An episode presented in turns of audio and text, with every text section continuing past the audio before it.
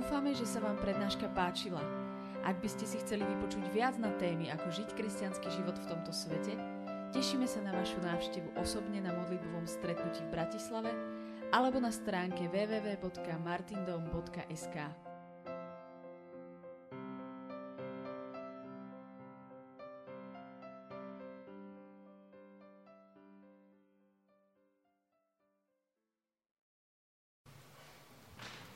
Milí priatelia, srdečne vás pozdravujem. Témou celého tohto mesiaca je služba a témou tejto reflexie je duchovný rozmer služby a Ježiš ako príklad služby. Tá otázka je veľmi dobre položená, pretože môže sa stať, že niekto slúži navonok, tým, čo robí, naozaj vykonáva službu, ale nevie možno celkom prežiť, zažiť, uvedomiť si, že služba druhému človeku má svoj duchovný rozmer, alebo, ak by som to ešte presnejšie mal vyjadriť, svoj duchovný základ, svoje duchovné pozadie. Dokonca by sme mohli povedať, a je to aj skúsenosť, najmä v nemocniciach, že ľudia, ktorí svoju službu stavajú na nejakom duchovnom pozadí, na nejakom duchovnom základe, tak slúžia ochotnejšie, empatickejšie, trpezlivejšie, láskavejšie, ako ten, kto slúži, lebo musí, ale nechce, a ten, ako ten, kto slúži za peniaze a za nič iné. Všetci slúžia aj za peniaze, pretože hoden je robotník svoje mzdy, čítame vo svojom písme, a teda niekto, aby si zarobil na živobytie svoje a svojej rodiny, tak samozrejme dostáva za to peniaze, ale ak sú to len peniaze, tak je to naozaj veľmi, veľmi cítiť. Aj všetky debaty o tom, že prečo v nemocniciach je niekedy taký tvrdý prístup k pacientom, je o duchovnom pozadí služby. Ak niekto neslúži preto, že má formované svedomie, môže aj človek, ktorý je ešte vzdialený od Pána, vzdialený od Boha, ak slúži, pretože mu svedomie hovorí, že má slúžiť dobre a láskavo, môže vykonať vynikajúcu službu. A možno, že práve o tomto by niekto povedal, že on už je z hľadiska svojej aktivity, svojej činnosti kresťan v zmysle, že naozaj slúži tak v tej koncovke, v tej pointe, v tom zabodkovaní, tak, ako, ako slúži kresťan. Ale ešte potrebuje objaviť ten duchovný základ. Poďme celkom, celkom od počiatku. A možno vás to prekvapí, ale budem hovoriť o Svätej Trojici. Boh nie je osamelý dôchodca na obláčku. Boh je trojica. Boh je komunita. Boh je komunikácia, čo v teologickom vyjadrení hovoríme, že Boh je jediný a trojjediný. Boh Otec, Boh, Syn a Duch Svätý sú veľké tajomstvo.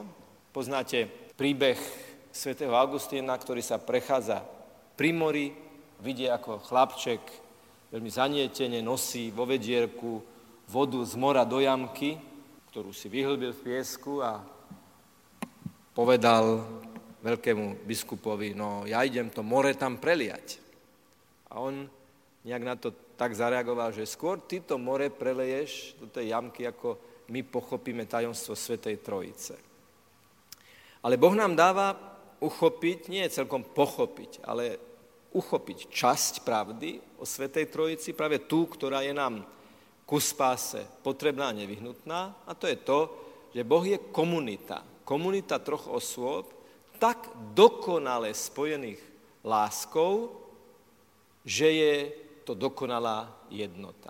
Povedané inak, láska medzi otcom a synom je tak hutná, tak absolútna, tak bezkonkurenčná, že je to osoba, tretia božská osoba, Duch Svätý. Áno, Duch Svätý je láska medzi otcom a synom. Stvorenie človeka, spoločenstva, spoločnosti je stvorenie na Boží obraz. Však vám to znie hneď inak, keď povieme, že Boh je spoločenstvo troch osôb, že Boh je komunita, že Boh je nesmierna, nevýslovná, mystická, tajomná, vnútorná láska troch osôb. A keď z tejto perspektívy poviem, že človek je vytvorený na Boží obraz, hneď nám je jasné, prečo bolo treba vytvoriť k Adamovi Evu. Adam sa cítil byť sám a preto potreboval sa pozrieť na niekoho takým spôsobom, aby porozumel sebe. Najlepšie porozumieme sebe, keď zo seba výjdeme. To hovorí potom Ježiš, to hovorí Evanjelium a Nový zákon. Výjdite zo seba. Čo znamená výjsť zo seba? Znamená žiť pre druhého. Žiť v službe pre druhého. Smutno bolo Adamovi samotnému, Boh mu stvorí Evu a takto vzniká prvý pár a je to Boží model, Boží kód do existencie ľudskej civilizácie, že do lásky dvoch a z lásky dvoch sa rodí tretí. Všetci môžeme povedať, že naše prvé poradie, existenciálne poradie bolo, že sme boli tretí. Prvá bola mama, druhý bol otec, alebo prvý bol otec, druhá bola mama, to je jedno. Prví boli naši rodičia, prvý, druhý, dvaja a my sme sa narodili z ich lásky a do ich lásky ako tretí. Na základe tohoto možno povedať, že ten trojičný, trinitárny model jestvovania Boha sa premieta do stvorenia ľudskej spoločnosti práve tým, že aj človek je zásadným spôsobom stvorený do spoločenstva, do komunity. Adam dostáva Evu z rebra, čo je symbolom toho, že mu je rovnocennou partnerkou a ju miluje. A prichádza Boží nepriateľ, Satan, diabol. Ako viete, slovo diabol znamená ten, čo rozhadzuje, rozkladá, rozbíja. Balón je to, čo sa hádže. Balón. Dia, balo, diabol je ten, čo rozhadzuje. Hádže, rozhadzuje. Ballo, diabalo, diabol. Ten, čo rozbíja. A diabol rozbil, alebo chcel rozbiť tento vzťah medzi Adamom a Evou. Povedal im, aby boli ako Boh. Ukázal im identitu, ktorú nikdy z definície jednoducho nemôžu dosiahnuť, aby sa o ňu snažili. Zhrniem, čo som povedal. Človek nemôže žiť sám. Človek potrebuje spoločenstvo, potrebuje vidieť človeka a do tejto lásky sa rodí každý človek. Každý sme sa narodili do lásky a pre lásku a z lásky. Služba je návrat k najpôvodnejšiemu Božiemu úmyslu, lásky. Lebo služba je vlastne konkretizáciou a premietnutím lásky. Láska sa nemôže neprejavovať v službe. Čím sa prejavuje služba? Stále sme na tej duchovnej úrovni. Zas nemyslím na to, že niekto urobí nejaký materiálny úkon. Priniesť niekomu pohár vody. Prišiel som, jeden z vás mi podal pohár vody, na to je krásny biblický prísľub. Čo je len pohár vody, podáte jednému z mojich najmenších, mne ste ho podali. Krása. Ale ešte stále zostávam na tej vnútornej úrovni, znútri človeka. Čo je to, čo je to tá služba? Čo to znamená?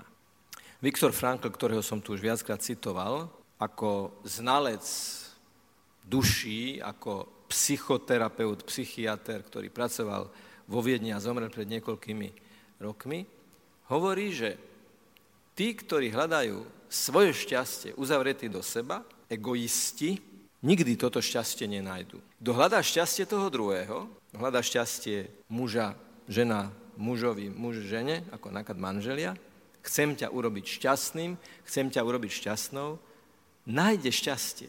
Takto je človek Bohom vystavaný, ako nechcem povedať skonštruovaný, jednoducho vymyslený, nastavený, možno to je najlepší výraz, takto nás Boh nastavil, kým sme uzavretí do seba a hľadáme vlastné šťastie, vlastnú slávu, vlastnú prestíž, nikdy nenadobudneme pokoja. Nikdy.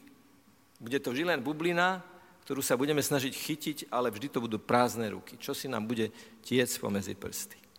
A Viktor Frankl hovorí, ten, kto hľadá šťastie toho druhého, a to už je skúsenosť človeka, ktorý nejakým spôsobom dohĺbky poznal fungovanie psychológie človeka, ten, kto hľadá šťastie toho druhého, uspokojenie toho druhého, pokoj toho druhého, ten nájde aj vlastné šťastie.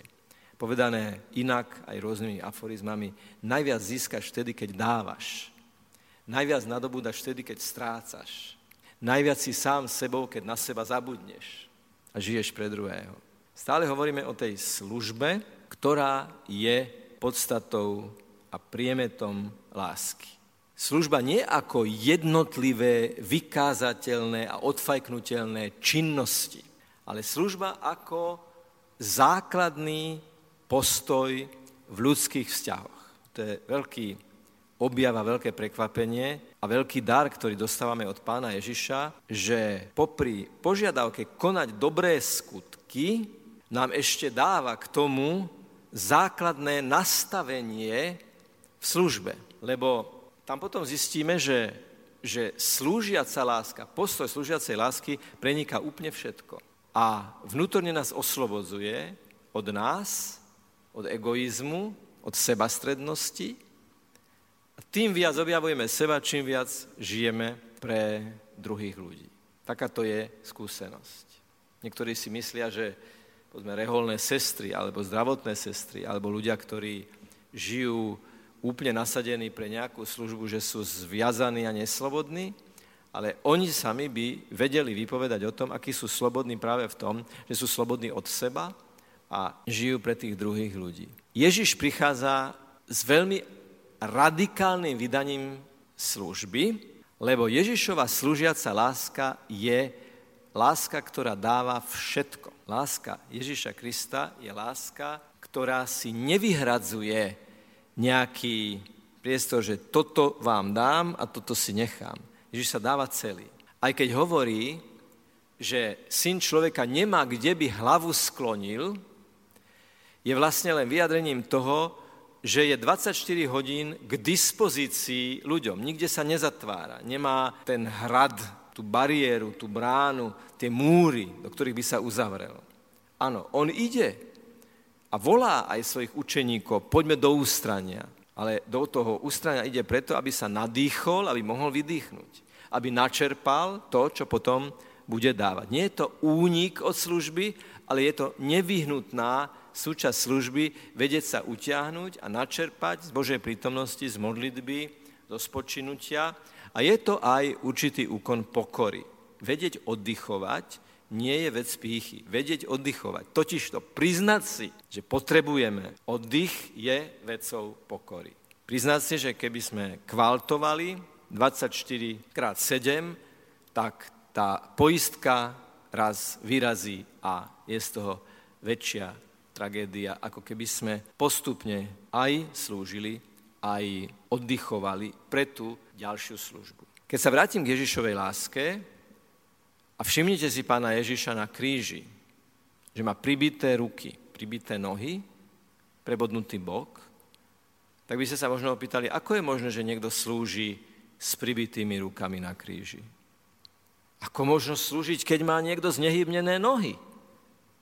Ako možno slúžiť, keď má niekto hlavu prebodnutú trňami tej výsmešnej trňovej koruny, ktorú mu v rámci tej modelovej hry na kráľa, keď vojakom pred popravou toho odsúdeného človeka dali na chvíľu, aby si s ním robili, čo chcú. Takú korunujú trním. Môže Ježiš slúžiť, keď je na kríži? Máte tu tento kríž.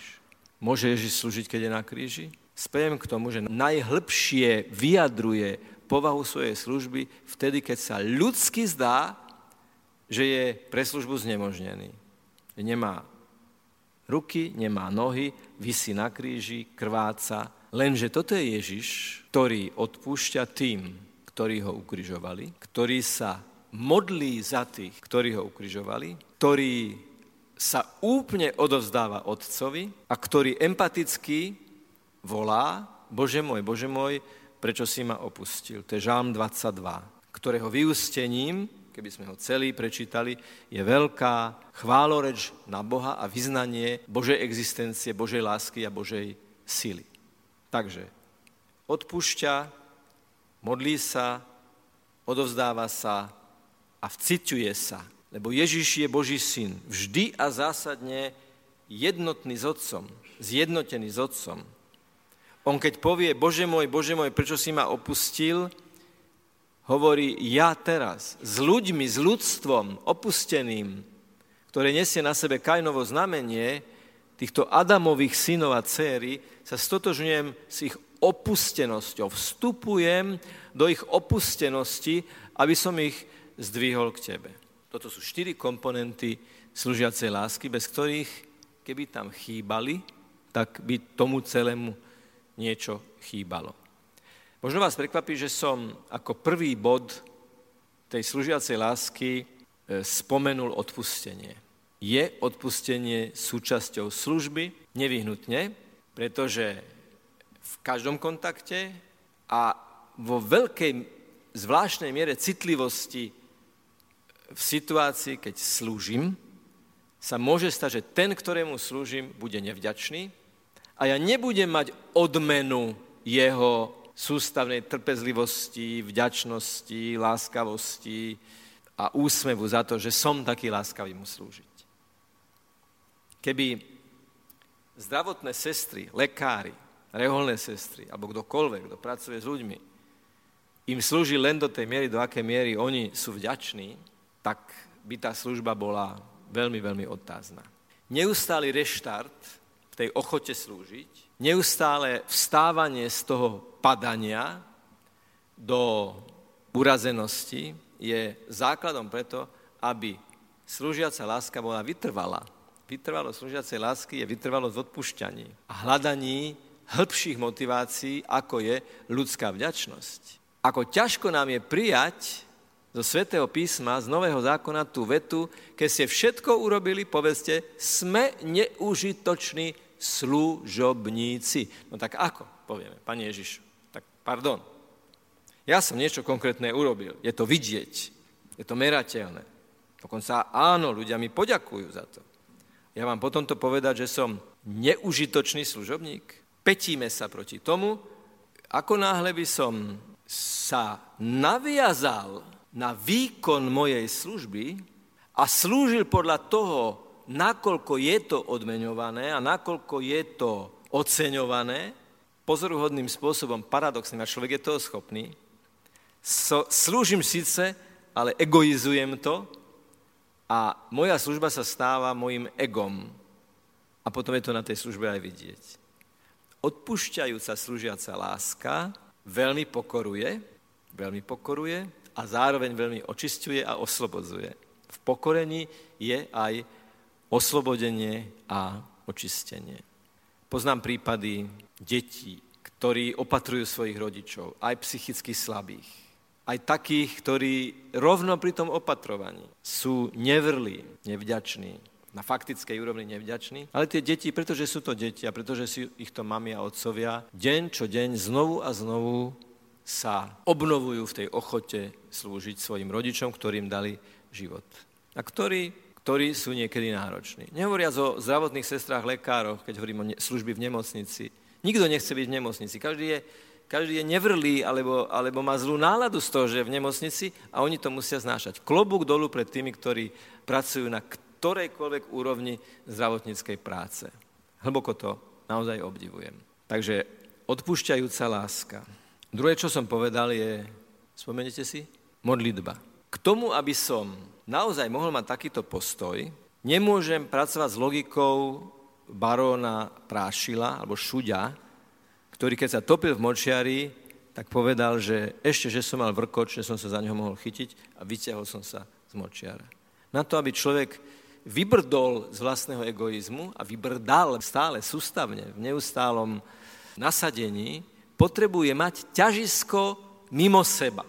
Keď sa trasie trolejbus, ja sa nechytím takto. To ma nepodrží. Ja sa musím chytiť niečo, čo je mimo mňa, čo je pevné. Vytočne sa budem chytať vlastnej ruky, keď, sa, keď ma ide zhodiť autobus. Musím sa chytiť niečo, čo je mimo mňa, čo je pevné mimo mňa.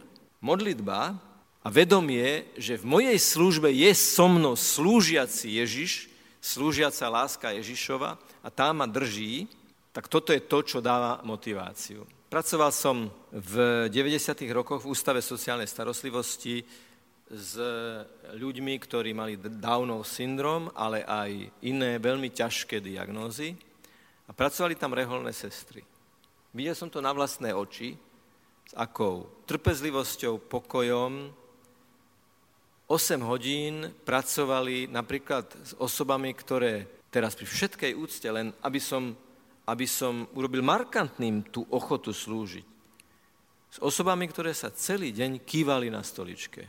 Periodicky celý deň a prípadne niečo povedali, nejaké, nejaké zvuky. Viete, to je naozaj veľmi náročné a ľudský, ľudský, myslím si, že čiste len z ľudských zdrojov takéto niečo vydržať je, je ťažko predstaviteľné. Čiže to druhé modlitba, nevyhnutne.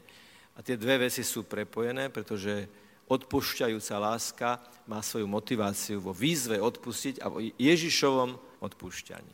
Tretie bolo odovzdávať sa. Je to zahrnuté už v tom, čo som povedal.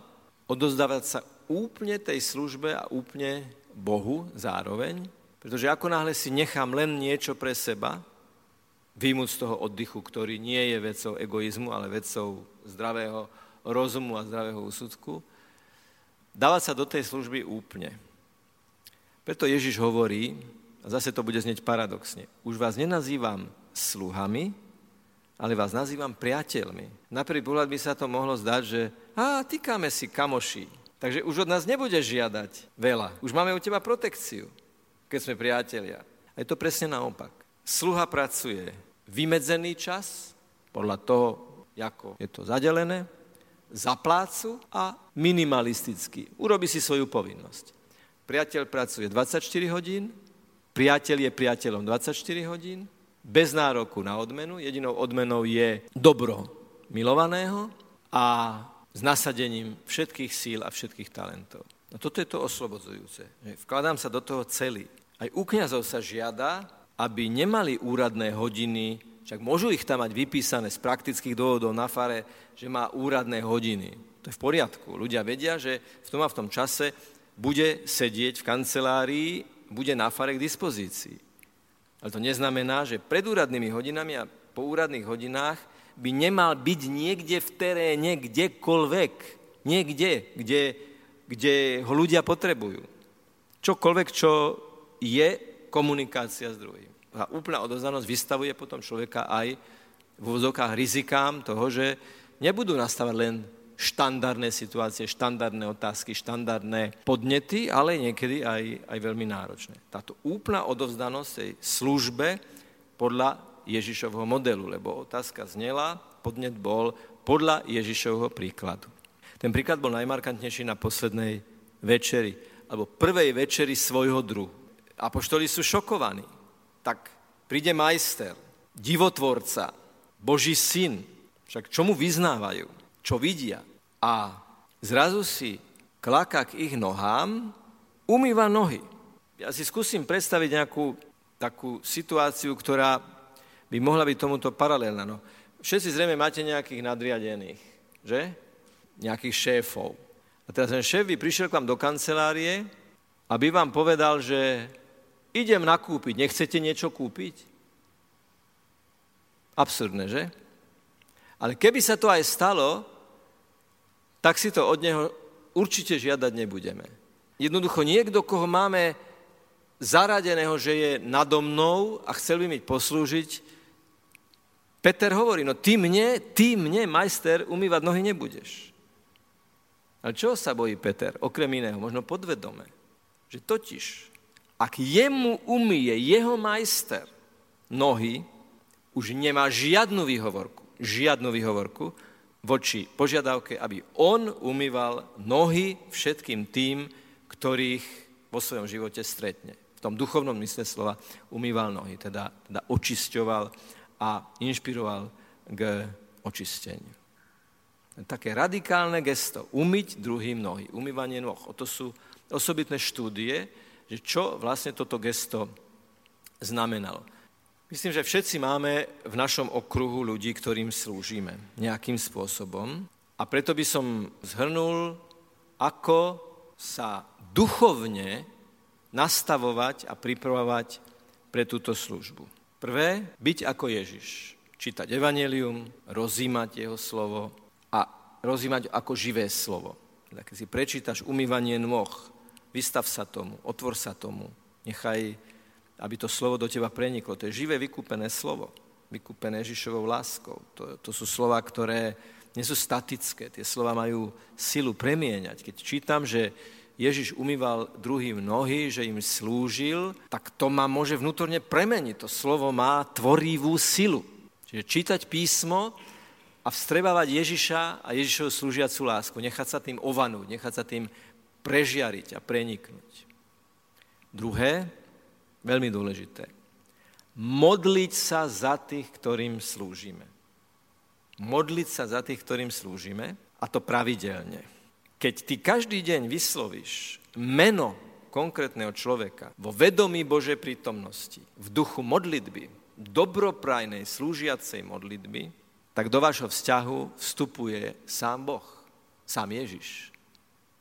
A je to cítiť v tej službe. Verte, že skúsenosť, hovorím to zo skúsenosti, že ak sa za niekoho pravidelne modlím a modlím aj, aj za vzťah, ktorý môže byť niekedy náročný, a v týchto súvislostiach tie vzťahy môžu byť veľmi ľahko, veľmi náročné, tak tie veci majú úplne inú atmosféru. A potom, zopakujem sa, zabúdať na seba a nečakať vďačnosť. Kto čaká vďačnosť, skôr alebo neskôr sa sklame. Nečakať vďačnosť, respektíve ako jedinú odmenu čakať odmenu Ježišovo požehnanie. On je jediný garantovaný darca, ktorý je verný vo svojich prisľúbeniach a ktorý tým, ktorí slúžia, dáva vnútorný pokoj preto, že sa mu úplne oddali. Úplne zabudnúť na seba. Úplne zabudnúť na svoje ego. Možno, že by som mal ešte odpovedať na otázku, ktorá zrejme by bola položená, lebo pri jednej podobnej prednáške mi bola položená. Čo vtedy, keď sa mi zdá, že ten, ktorému slúžim, túto moju službu zneužíva? Lebo mohlo by sa zdať, na základe toho, čo som povedal, že sme povinní sa nechať zneužívať. Pravda je ale taká, že súčasťou služby, slúžiacej lásky, a to je rozdiel medzi posluhovaním a službou, že služba znamená dávať tomu druhému, čo je pre ňoho dobré, a posluhovať je niekedy dávať tomu druhému, čo si on myslí, že je pre neho dobré. Ale niekedy služba spočíva v tom, že dám tomu druhému, čo on si nemyslí, že je pre neho dobré, ale v skutočnosti to pre neho dobré je. Toto je skutočná služba. Čiže ak niekto toho, ktorý ho opatruje, ktorý mu slúži a tak ďalej, začne zneužívať, teda začne od neho žiadať niečo nad rámec základnej logiky, tak Duch Svätý nám dá rozpoznať, kedy je dôležité povedať prepáč, ale toto si môžeš už ty sám urobiť, prepáč, toto je už niečo, čo nie je korektné, a tá služba je v tom, že nedovolíte, aby sa v tom druhom rozvinulo niečo nezdravé, niečo, čo už nie je súčasťou nejakej skutočnej služby a skutočnej potreby. Ale to je dlhá téma, ale rozumiete, čo som chcel povedať. Chcel som povedať, že mohlo by to, čo som doteraz povedal o vydanosti, o modlitbe, o obete, o zabúdaní na seba evokovať, že musíme druhým slúžiť za každých okolností. Nie, sú situácie zneužívania toho, ktorý slúži, lebo niekto zistí, že on je ochotný a vždy sa usmeje a vždy a budem od neho žiadať a žiadať a žiadať, lebo keď domýšľame veci do dôsledkov, to musí prasknúť, s narastajúcimi požiadavkami napokon ten človek to zvládnuť nemôže. Prajem vám aj sebe, aby Ježišova slúžiaca láska nás vnútorne prenikala, aby nás jeho duch lásky viedol, aby ľudia, ktorých stretávame, nie na základe nejakých konkrétnych vykazateľných skutkov, ale jednoducho z toho, čo vyžarujeme, ako reagujeme, ako, ako sa správame, ako odpovedáme, ako riešime denné situácie, krízové a nekrízové, aby z toho bolo cítiť, že je to Ježišova láska, ktorá nás vnútorne preniká a vnútorne inšpiruje.